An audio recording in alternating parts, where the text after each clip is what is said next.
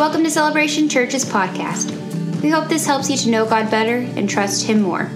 To learn more about Celebration Church, please visit us at celebrationchurchlive.com. Well, we've been in this series we simply call uh, we simply call filtered, and we keep coming back to this concept that our perception of life is shaped. It just is shaped by, by whatever filter we look through. We just can't help it. There's just going to be these there. So what we need to do to counteract it is to, to be conscious of it and make sure we're using the proper filter. In week one, we talked from the very beginning that Jesus should be our paradigm for life. Jesus should be what we look through. When we look through the Jesus filter, all of a sudden everything shifts. We have this amazing Wizard of Oz moment where things go from black and white to technicolor, and we begin to see things the way they're supposed to be. And, and everything makes this huge shift, and we begin to really be able to engage with God and with each other in the way we're supposed to. Why? Because our hurts and our disappointments and the, the ways of the world and all of these other things, our unrealistic expectations, are, are places where, where we have just been, things have been modeled for us wrong, come in and create these unhealthy filters. And it's important that we recognize this because then we will embrace one of the main things God is doing in our lives when we recognize that we need a Savior. We need a Savior. We were stuck. We couldn't be good enough. This other concept of religion about doing all the stuff right to try to undo all the bad stuff. We were jacked over. That doesn't work. And we were stuck and we needed a Savior. And God loved us and He sent His Son. And when we believed that He did it all and there was nothing we could do to add to it or to take away from it, that it was 100% Jesus, then we, when we place our faith in that, we step over from death to life. And at that moment, we are heaven ready. But at that moment, we also still need some transformation. And that's what we've been looking at. And let's look at Romans 12, 2. It says, Do not conform to the pattern of this world, but be transformed by the renewing of your mind. Now remember, he's talking to believers. He's not standing on the street corner and hollering at everybody that he thinks is living their lives wrong and saying, Hey, you outsiders of the kingdom, you people who need to understand who Jesus is and embrace that first. That's why we preach the gospel, preach the good news that God loves you. That's the good news. God loves you and He's done it all. And then that begins to come in and to revolutionize our lives, and our minds begin to be renewed, and we begin to learn how big that salvation is. That heaven is just a part of it. That, it, it, it exceeds and it goes beyond, and we learn how big it is and, and how big this thing is that we love God and love others, and our minds begin to shift, and our minds are renewed. And that's when the transformation in our lives takes place. And then we're going to be able to test and approve what God's will is His good, pleasing, and perfect will. We can't make, an, can't make a decision or a judgment on what God's will is without our minds being renewed. We'll look through it from a broken lens and we'll say, oh, wow, God's will for my life ain't that good. I don't want that. That doesn't line up with the way I feel like I'm made and I'm designed. That goes contrary.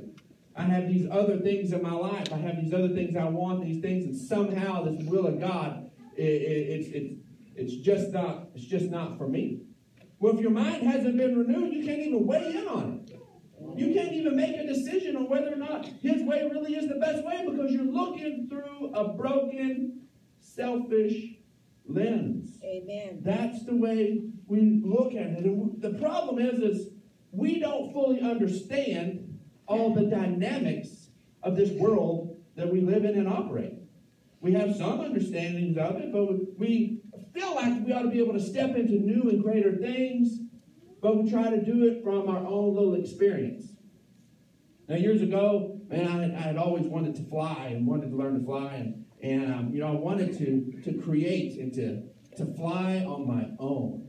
So I can't be the only person who got some old cardboard boxes and some duct tape and tried to make some wings. So I can sit there and fly. Because, of course, you know, all you need is wings. That's it. You just need wings, and all of a sudden you can fly. Well, as a 10 year old boy, I didn't understand the principles of aerodynamics. Then you need some speed to create some, some lift. You need a proper design. It's not just this flat thing sticking out there. I didn't understand all of those things. And so, consequently, thank goodness I didn't understand that you really needed some real speed because that kept me from breaking anything. Because I was a little bit afraid. You'd have those that kid down the street that would jump off his own roof. That kid was crazy. He was a YouTube sensation waiting to happen. He was ahead of his time. And so, and there was that kid, but I was not that kid. I'd climb up on the roof and climb the tree and get up there, but I was climbing back down the tree. I was not jumping off. That was not happening. And so make the wings, but I know I need to get up into the air. The whole running around the backyard, nothing happened. So nothing happened with that. So my dad was a welder at the time. So he had his welding truck in the backyard. So the welding truck, and then had the, the, the, all the, the stuff, the boxes, and the, the, the, the Lincoln there. I know some of you are Miller guys, some of you are Lincoln guys. I get it, but it's Lincoln. And got up on there, and I was, that was as high as I was willing to jump. So I get off, I get my wings, I get up on top of my dad's uh, welded down. He'd, he'd have yelled at me if he'd have seen me up there. And I sit there and I, I bail off. And did I fly? No! I did not fly because I did not understand what all was at play in this. I had this desire to step out in, in a place of ignorance and could not bring and put all of the pieces together. Now, later in life, when I got my pilot's license and learned some principles of aerodynamics, then you figure out in a, in a hurry, you want to keep your speed up. All of a sudden, you start hearing that little buzz or that little stall warning horn. All of a sudden, you're slowing down too much and your airplane is about to fall out of the sky. then everything within you wants to just pull back and keep looking up. I'm falling. But what you need to do is nose over and get a little more speed. Sometimes the right thing to do feels completely like the, the thing you don't want to do at all. And that's the reason we need the Spirit of God. Come on. Because He understands how we're built, He understands how we're made. He has wisdom that goes beyond anything we can understand. He understands all the intricacies. Anybody ever make the mistake of think of running out of Cascade and grabbing the uh, Palmolive from the sink? Made that little mistake. Dishwashing soap is dishwashing soap, right? No. You stick that stuff in the dishwasher, and all of a sudden you got a foam factory. All of a sudden that stuff we had we had foam coming out of the button cracks. Nowadays everything's electric, but you had the old school cuckoo buttons. And sit there, and there was there was foam coming out of the button cracks. There was foam coming out everywhere. You open up that dishwasher and you look in, and it was just a wall of white. You couldn't even see the dishes in there. They're taking the right thing, and I put it in the wrong place. There's nothing wrong with that dishwasher soap. It can get dishes washed if you did it by hand in the sink. This is why we need the Spirit of God. Amen. We'll take one experience and stick it into the wrong place. We need God to separate from us our the simple good in life and get us moving forward. I love that this scripture we've been looking at is, is has God's will, not just his good will, not just his pleasing will, but his perfect will. Amen. Second Corinthians 1.12 says, Now this is our boast. Our conscience testifies that we have conducted ourselves in the world, and especially in our relations with you, with integrity and godly sincerity. We have done so relying not on worldly wisdom, but on God's grace.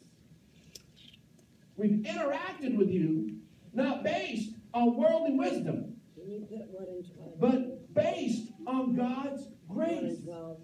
The way of the world will sit there and get things off base. It'll sit there and take you in an unhealthy direction. All of a sudden, you have somebody that offends you or says something you don't like, and what do you do? You come back right at it. And why is it that when somebody offends us, we want to offend them back? We're not liking being offended.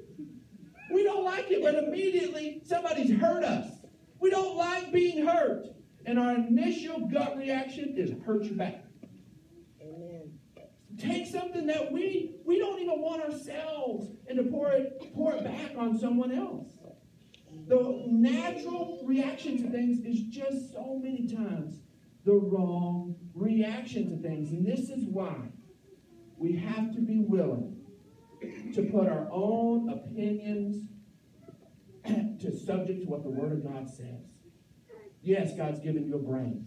Yes, God's given you the ability to, to think and to react and to take life experience and put things together. But we have to take all of that and put that at the feet of God and let His Word be our guide Amen. in everything.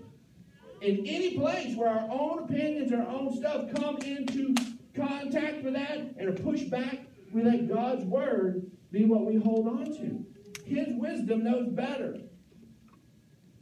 My grandfather, I tell a lot of pawpaw stories, and, and my pawpaw's got a lot of stories. He just, it just, stuff just kind of follows him around sometimes. And, and um, my papa was working at, at, for the county, Andrews County, and had to take a load of pipe in this little flatbed truck and had to take it out to this place and unload it and dump the dump the pipe off. The problem was his papa was not the one that loaded the truck.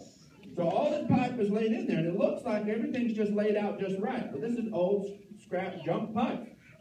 So he's out there working by himself, pulling the pipe off, throwing it aside, yanking a pipe off, throwing it aside, yanking a pipe off, throwing it aside. Well, he grabbed a pipe that was longer than the other pipes and had been bent to fit in the back of that truck. And then he doesn't realize that, and he grabs that pipe and yanks. Well, the other end of that pipe is right there. And my papa knocks himself out. Grabs that, boom, hits himself in the head, knocks himself out. And is out there laying in this field, this place for a little while when he finally comes to bleeding. But the thing is, is so many times we can roll along in life and we have to pay attention to the Holy Spirit. Amen. And this time it's fine, and this time things are good, and with this thing, but we need someone who understands, you know what? There's a consequence on the other side of that decision you can't see. And that's where we have the Holy Spirit to come in and to guide us and to bring us wisdom. How many of us have sit there and done something we thought was just fine? and we find ourselves knocked out in life over a decision we made. We needed someone to come in and to bring some wisdom into that and to help us to avoid some of the pitfalls of life. The wisdom of God has to be our filter. It has to be our filter. James 3:17 says, "But the wisdom that comes from heaven is first of all pure, then peace-loving, considerate, submissive, full of mercy, good fruit, impartial, and sincere. If you're wondering what to do in a situation, you want to try to discern what is God's wisdom in this thing, you can come over here and begin to say, and just begin to ask the Spirit of God. I'm wanting to go in this direction. Lord, help me to see if this is first of all pure. Are my motives in making this decision pure? Am I making this decision to line up with loving you and loving someone else? Or somehow, is there something else at work? And I tell you what, the people that we are the best at deceiving is ourselves. Amen. Self deception is the deception we practice the most. We can tell ourselves our motives are right. We can tell ourselves, oh, this is, I'm, I'm doing this out of a pure heart. And when we finally get quiet, the Holy Spirit says, mm, no, you're making that decision to get back at so and so. You're making that decision to give yourself a little leg up at, at the expense of someone else. Amen. You're making that decision because you don't trust me and you're not willing to let me handle this. We need to let the Spirit of God come in and say, Lord, is it first of all pure? Am I peace loving in this? Am I being considerate to everyone else involved? Am I being submissive? Is there this place of rebellion? Is there an authority that's at work here that I'm trying to cut around and, and, and do an end around with them? Am I being full of mercy? Is there someplace I feel 100% in the right to do something and I'm doing it just because I think I have the right? Am I operating in a place of mercy? Do I think there's going to be good fruit come from this? Is there a place of partiality? Am I sincere? See, wisdom is God's grace for us to choose life. He wants us to make life giving decisions. 1 Corinthians 2 12 through 13 says, What we have received is not the spirit of the world. Remember? We're not going to be conformed to the patterns of this world, but be transformed by the renewing of our minds. What we received is not the spirit of the world, but the spirit who is from God. Why do we need this? Why? Paul's real clear. So that we may understand what God has freely given us. Amen. Freely given us. In these areas where we have relational tension and we need wisdom on how to deal with that, that awkward relationship, God has freely given us a path to be able to, to, at the end of that thing, know that we acted in a loving and healthy way, whether they respond that way or not. That we don't have to hang our heads and walk away and go, man, I wish I'd have said that different. I wish I'd have responded different. Oh, man, I still want a do over on that thing. We don't have to do that. Doesn't mean they're going to respond right. This isn't a little manipulation tool so we can control the other people in our lives. What this does is lets us walk in a place when we look back that we set ourselves up for God's best as much as we have control in these areas of our relationship. In the areas where we need wisdom in our finances. In the place when we need wisdom in our health and with our physical bodies. Understand what God has freely given to us.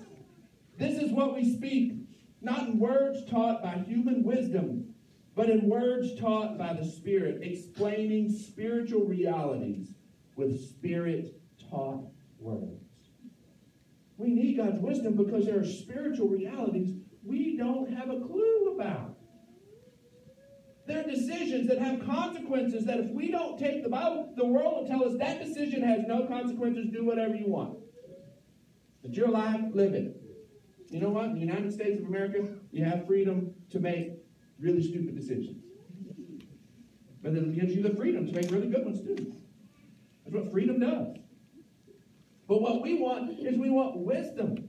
We want wisdom from God to step into a place where we understand and are able to, to embrace all of the goodness that God has for us.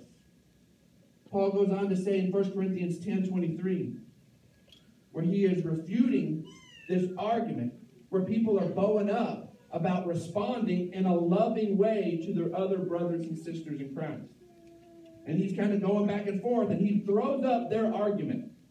Their argument here in quotes, he says, I that, that he's quoting them. He says, I have the right to do anything, you say, but not everything is beneficial. I have the right to do this. He's not saying, no, you don't. So many times, what we want to do is simply boil things down in, in this little checklist of can I or can't I, can I or can't I. When is that what we're called to be led by? No. We're called to be led by love. Amen. We're called to, to look and see is this loving towards God and this loving towards others. So many times in given situations, there's a there's a permissible choice. It's nobody's going to say, "Wow, you're the biggest sinner on the planet for choosing that." But when it's all said and done, it's not it's not the most beneficial choice. It's not the most life-giving choice. It's not the one that's going to help the other people in your life. I love it that the Spirit of God is taking things and not boiling things up down to some simple thou shalt and thou shalt not. Why? Because we can begin to hide behind those things. But when we let love guide us, love begins to answer all sorts of things. Complex, messy, squishy situations. God has called us into the places in dealing with people's pain and dealing with people's frustrations and dealing with people's hurts that things are absolutely messed up and complex. And the wisdom of God is able to go into a situation and bring life there. In places where we were like, I don't even know how to walk that place. I don't even know how to step into that. I want a little rule book that says this and this. When God calls us into these uncomfortable places to just love people and help point them to Christ and, and, and help them to, to embrace the fact that His love is enough. If they will let themselves be loved by God, that love will change everything. Is it beneficial? I have the right to do anything, but not everything is constructive. See, this very next verse that we're about to get into is, now frames this. And so, so many times, like, is it beneficial? Is it constructive? What, what is the tension here? Just seems super loose. Verse 24 No one should seek their own good, but the good of others. Whoa, whoa, whoa. Wait a second. I'm not supposed to seek my own good? You know how much I'd be taken advantage of? You know how much all these different things would happen? Okay, well, let's just relax here. Let's take all of that self focus on that concept and let's just look at this from God's perspective and Him leading us in there. Okay? Now, just for a second, we're going to just, we're going to ignore the rest of the world and we're just going to think about us in this room and Tina. And we're going to think, okay, what if you and I decided that we're not going to look out after our own good? But we're going to look out after the good of every other person in this in this room and in T9. Do you how much more good is going to come into your life? How much more good is going to come into your life with every other set of eyes, brains, resources, connections looking out for your good than just you looking out for your good? How much more? You're like, well, I'd do it if everybody else would do it. That sounds awesome. Life would get better if everybody else would do it. And you're that you're that thing where you're you're like you're there with your buddy's to jump off the thing. You're like, are we going together? I don't know. Are we going together? And you're always afraid that you're to be the only one that jumps. Here's where trusting God comes in. Where we decide individually, not as a group, individually, that if God says living this way is our highest and best life, we're just to do it. And am I going to be taken advantage of now and again? Yep. Am I going to be looking out after somebody else's good and they're looking out after their own good too? Yep. But as we begin to connect and we begin to do this, I'm telling you, the beautiful thing is the grace of God comes in and makes up the gaps. And the, when everything, all the dust settles, I'm telling you, you'll see that it is a better way to live. It is a better way to live. James 1 5 says, If any of you lacks wisdom, you should ask God, who gives generously to all without finding fault, and it will be given to you. This is one of my favorite scriptures, especially as a father and a husband and a pastor. Because so many times we can be slow to want to ask for help and ask wisdom. Because let's just be honest, most of the time we want we need wisdom when we've already tried our way and it didn't work. Right? Amen. And almost always, that's when it dawns on us. I kind of did something stupid here. I tried my way and it got me into a problem. Okay? And so we're super intimidated to then begin to ask for help when we know we made the problem ourselves. Because what's the first thing that we expect from someone else who has the wisdom to do? You're. You're the, you're the reason for this. You're the problem. And so our shame and our fear of rebuke and rejection and all this stuff conditions us to create a problem and quietly try to sort it out ourselves. And if we think one another is going to deal with each other that way, then all of a sudden we take that and we project that on our Father God. And we go, all right, God, I got myself into this mess. Go ahead. Let me have it. Tell me I'm stupid. Get on to me. Telling me what a sorry Christian I am. If I'd have really been a decent Christ follower, I wouldn't even got myself here to begin with. Go ahead, tell me, God. And that's not what he wants to do at all. That's not his response at all. James, eh, if, if there was going to be something harsh, a little pointed, pokey, difficult to hear, it shows up in James. this guy is blunt. You want to sit there and, and read something that just, man, gets on you? James will do it. And James, this is the guy who's willing to go, you're an idiot. And here he is. He's the one that tells us if any of you lacks wisdom, you should ask God who gives generously to all without finding fault. Amen. God's not up there going, hmm, all right, well, so now you need me. now you need me. Remember that time I was kind of poking at you and say, hey, why don't you why don't you pray about this? Why don't, why don't you make this decision? Why don't you slow your roll on that a little bit? Remember I was saying that? Oh, no, no, no. You don't want to listen to me then. Why do you want to listen to me now? He doesn't do that to us. He doesn't do that to us at all. He gives us the wisdom we need.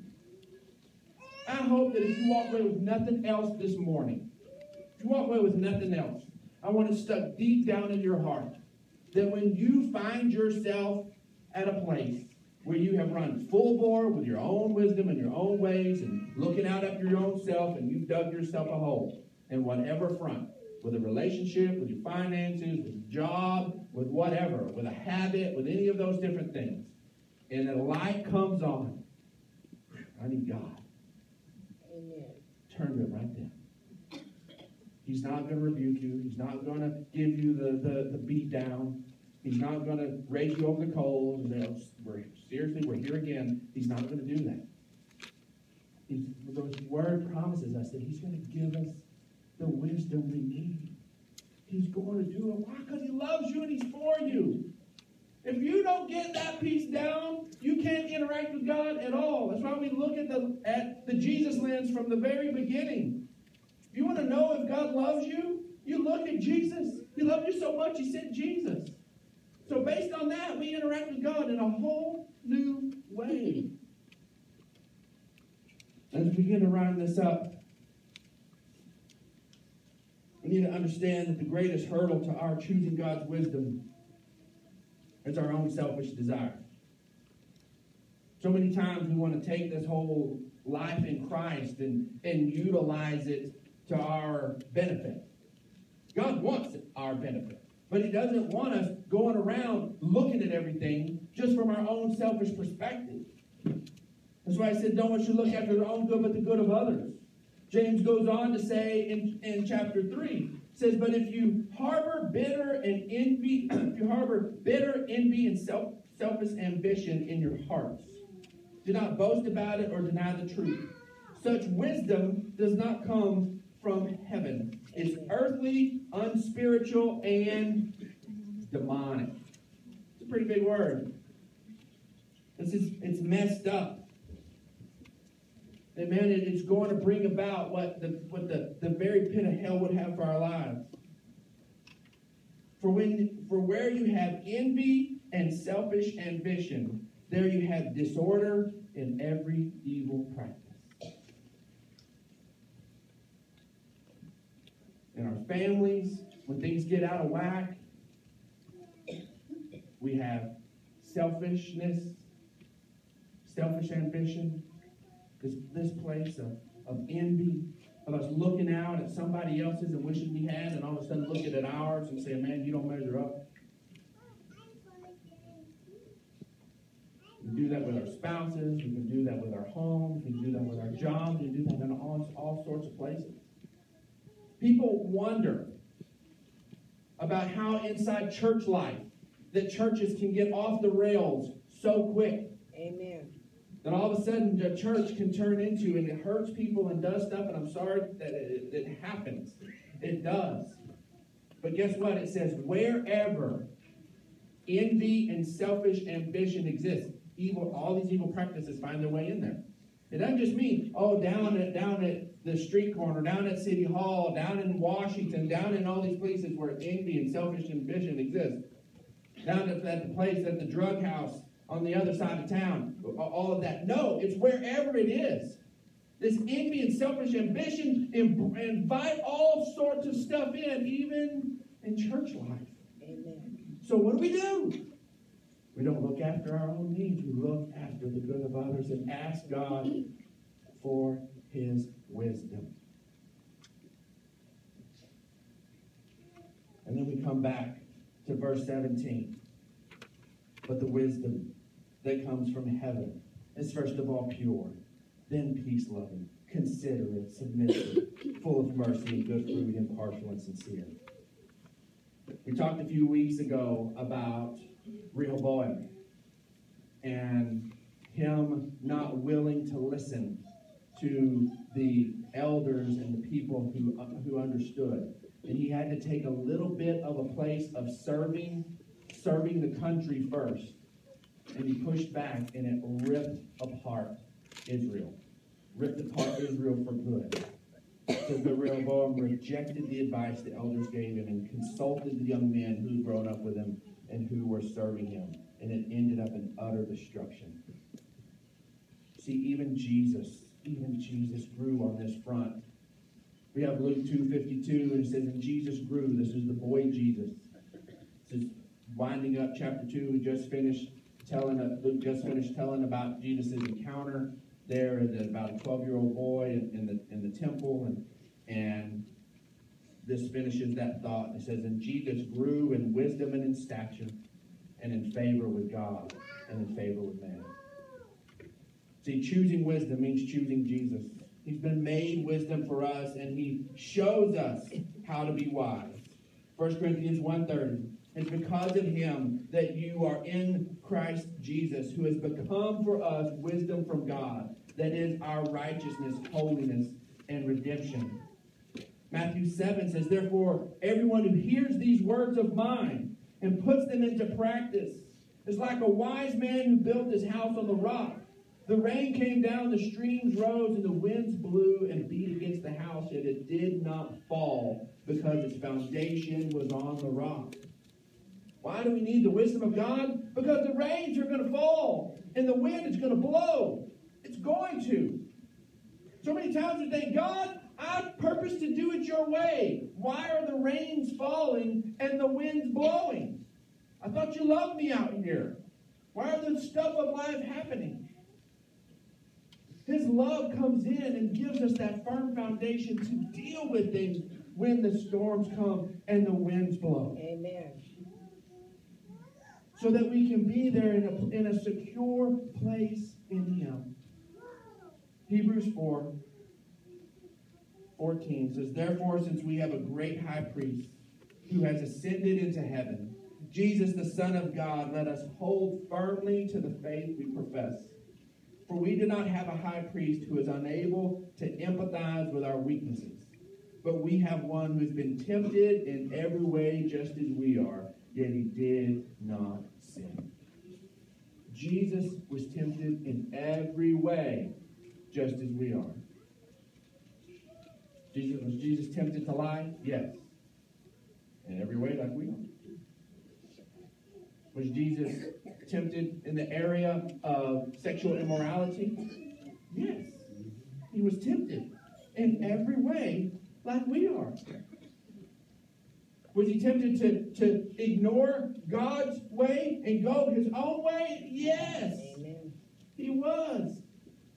But he did not. So many times we think just because some little temptation comes along that all of a sudden that that means failure in and of itself, and it does not. We see Jesus tempted in the desert. See, the scriptures tell us that Jesus tempted every way, but without sin. He empowers us to choose life no matter what the other things are thrown at us. So, in light of this, oh, I love this. Let us then approach God's throne of grace and confidence so that we may receive mercy and find grace to help us in our time of need. Folks, when is your time of need? It is now. Your time of need is in that ugly moment. That ugly moment where you, you would go, God, if you could turn your back for a second and not look at this, that's your time of need. That's when we need to turn to God. The drug addict who's sitting there and holding the needle in his hand, God says, Turn to me in your time of need. The husband who's sitting there about to send that text to that lady he should not be sending to, that is when he cries out to God because that is his time of need. That person who's just about to cheat on, on their business partner and dabble in a little bit of embezzlement, do this, do that. Their time of need is right then. We find ourselves in our lowest moments. The Word tells us we can come to God in that. Our lives will never take a new trajectory unless we invite God into all of it. Amen. So many times we want to invite God into the, the pretty little places. God, look at me. Sunday morning. I got my Bible and singing your songs. I want you to be right here with me in this. When life change only happens when we say, God, I got to go to work tomorrow. And you know what I think about my boss. And you know what I've said about him behind their back.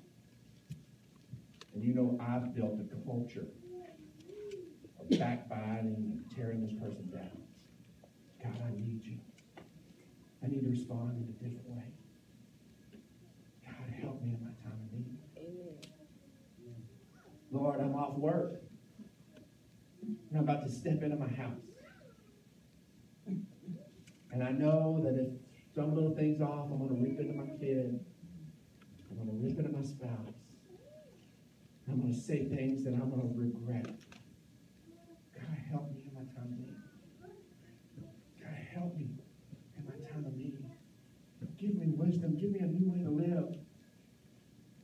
And I'm telling you, He will. Our minds get renewed, our lives get transformed when we invite Him into those places. He's not going to carry you down. He's not going to rebuke you. I dare you.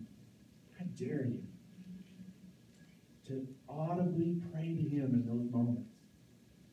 Bring Him in.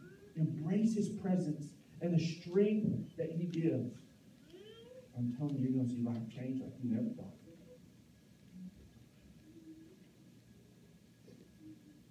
Our bottom line today is the lens of God's wisdom enables us to choose life in every area of life. See, looking through the lens of Jesus allows us to see life. Just Thanks for listening to this week's message from Celebration Church. We hope you'll stay connected by following us online.